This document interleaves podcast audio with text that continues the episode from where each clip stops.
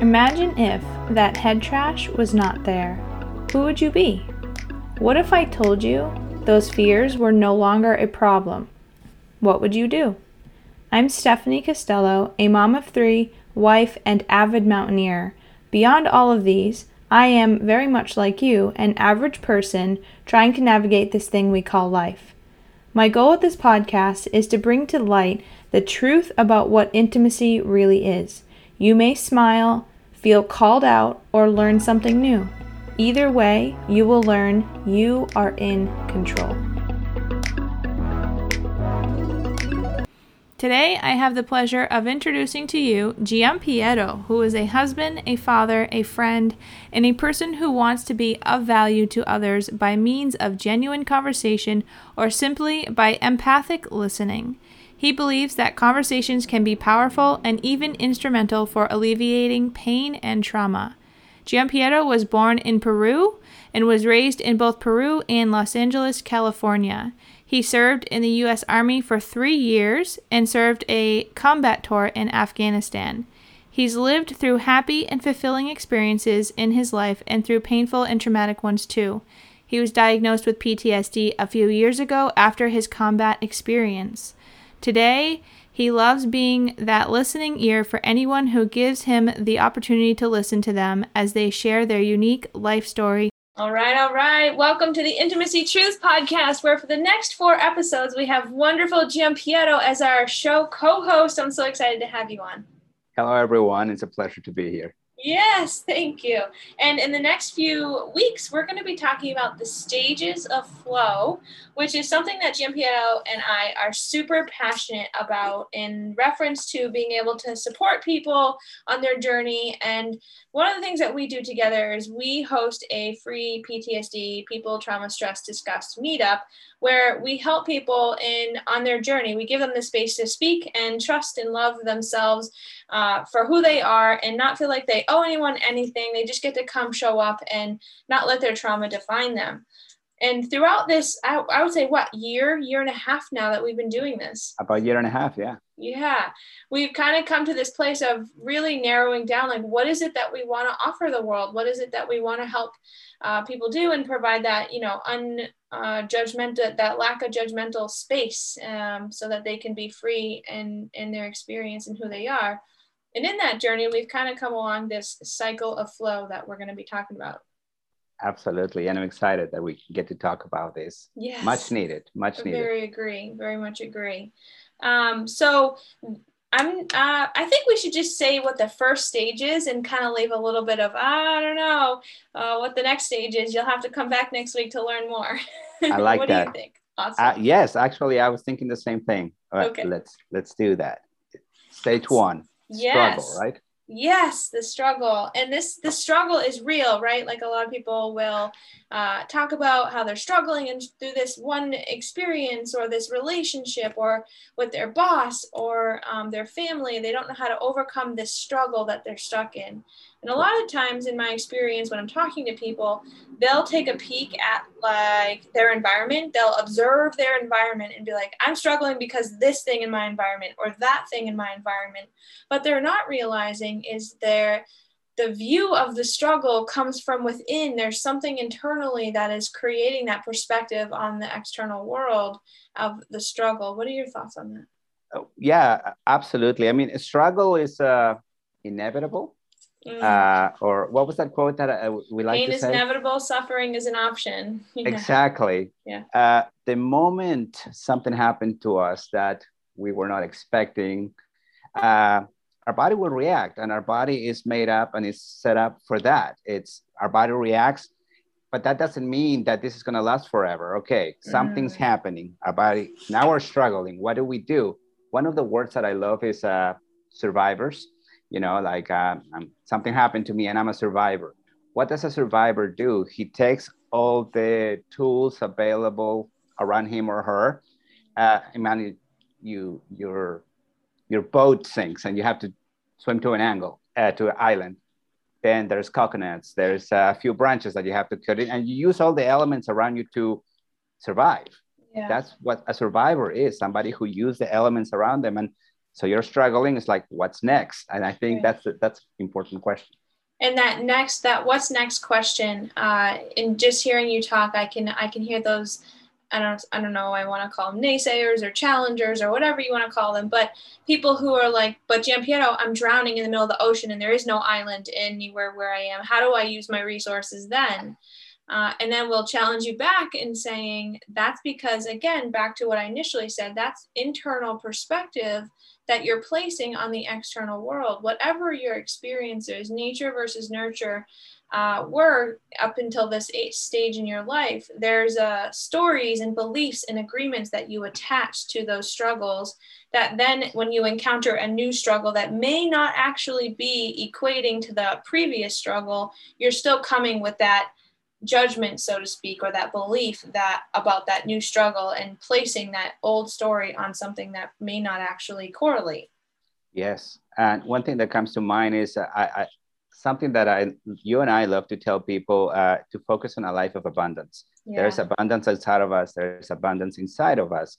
So if you're looking for pain you will find it. And mm-hmm. vincent van gogh said if you're seeking for beauty you will find it. Yeah.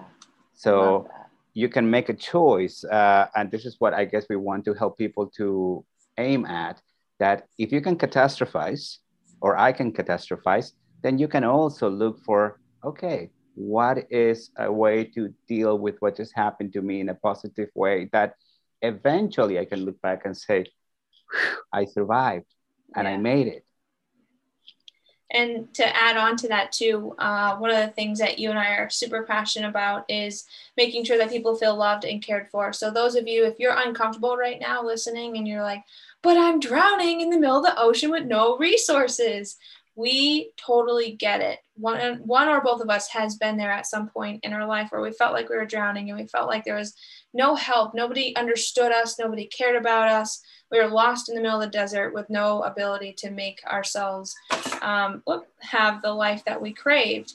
Uh, and along the way came an earth angel in some fashion that helped us with seeing it a little bit differently, a little bit differently, a little bit differently until we got to where we are. The key piece is, is we got to a place of wanting to see the changes. We wanted to see the growth. We didn't allow our trauma or our story or our diagnoses define who we are. And so that state of struggle, moving out of, uh, so there's different states uh, in the state, of, in the phase of struggle, there's different survival modes. There's survival mode, there's thrival mode, there's all these other um, also intertwined categories that we can kind of identify. And so if we're stuck so deeply in that state of struggle, we can identify that state of struggle with being stuck in survival mode um, needing to survive. We need to hoard all the food and all the water because we need to survive. Like that's kind of an uh, outlandish example, but it, it describes, you know, what we're doing when we're in survival mode. And then when we're stuck in the state of struggle again, which we all get into that state of struggle, but where we've moved out of survival and into thrival, then we're moving into a different perspective and we're viewing struggle from a whole different land, a whole different experience uh, and that we're em- embarking on. And one of the reminders that I would like to bring up is that things will not last forever. Mm. When something's happening to happening to us, we feel that this is never going to end, uh, good and bad. You know, like sometimes something great is happening to us. It's like, oh, I hope this never ends, yeah. and then it ends, and we struggle. Uh, I think it was Socrates who said, if we get what we want if we don't get what we want we suffer. And if we if we get exactly what we want we still suffer because deep inside we know that it will not last forever. Yeah. So reminder the stage of struggle will not last forever. Mm. and there's a piece that i was going to add to that but i was intently listening to your your wisdom. It's like i love when we drop our wisdom like that um, oh, recently or earlier before we started recording, you talked about uh, how stress equals struggle, but equals adaptation. Having that view of, okay, this struggle is because I'm adapting, right? And how am I going to adapt? Am I going to adapt deeper into survival or am I going to adapt? adapt deeper deeper into thrival how do i want to change this struggle and use it as an adaptation to then thrive in my life in ways that I want to thrive, not in ways everybody else uh, wants me to thrive.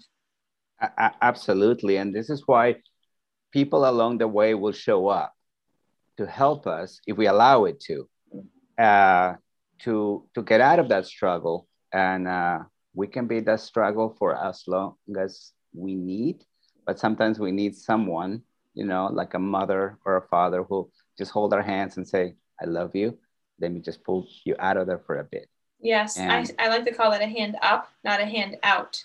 Yes. And and like you were saying, uh, you said allow me. Uh, if we just allow it, and people, are, I'm sure the again those people are like, I am trying to allow it. It's like we hear you you're trying you're allowing it your decisions in the external world is like i'm going to allow this person my life. You've chosen to make that happen.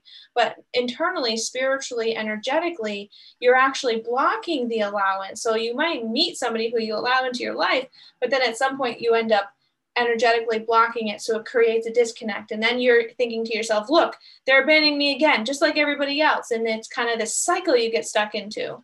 Something i realized uh, a long time ago is no one was going to do it for me for but me. And way as a kid i learned that lesson. And one of the things i started asking is like i'm the common denominator in this situation so what part of it is my responsibility? So right. please if there's anything you take out of this listeners it's not that you're responsible for all of it. You, we're not blaming, we're not shaming, we're not guilting you by any means. All we're saying is if you're the common denominator, common denominator, what is the piece that you're responsible for, and what is the piece that other people are responsible for? And making sure you're making that distinction so that when you do choose to allow the right things in, and you are choosing to allow that thrival state in, that you're doing it under a, a good t- context of knowing what your side of the the equation is. Yes, and one of the things that just came to mind is that a, a good reminder: you're never too broke mm. to give somebody a glass of water or a piece of bread. You're never too sick to be able to help someone heal some of their inner wounds and maybe physical wounds. That you are powerful, we are powerful way more than we realize. And we need to be reminded of that. And we need to remind ourselves of that. Uh, so, yeah, that's the whole message of abundance. Mm. There's more out there. Uh, and we just need to sometimes wake up of that uh, struggle uh, yes. because it is real. The struggle is yeah. real. We're not saying it doesn't exist, it does exist. Exactly. And uh, to give a little bit of uh, conversation towards the next stage of flow um, in the cycle of flow, it's like, how are we going to get out of this struggle? Is really the next question to be asking ourselves is what are we going to do to break free from this struggle and get to that next stage? Um, and so I think what we'll do is we'll talk about the next stage next week. Yes. So oh, next week Yes, next week. So if you have any questions uh, or you're curious about what we're talking about, you can reach out to either of us. Um, my email is stephanie at safetyinfreedom.com. That is stephanie at safetyinfreedom.com. Um, and then if you're interested in setting up a call where you're like, I need to learn more and I have so many questions, you can go to safetyinfreedom.com and there will be plenty of options for you to be able to set up a call. And Giampiero, what's an email for you? Oh, it's very easy to spell. Giampiero at scattolon.com. It's my name, my first name, my last name. Uh, I hope there will be a link at some point with my first name and last name. Yes. Do you want to spell it out? Yeah, it's G I A M P I E R O at S C A T T O L O N dot com. Perfect. So Giampiero is my first name, Scattolon is my last name. Love it. Thank you for being here. Thank you.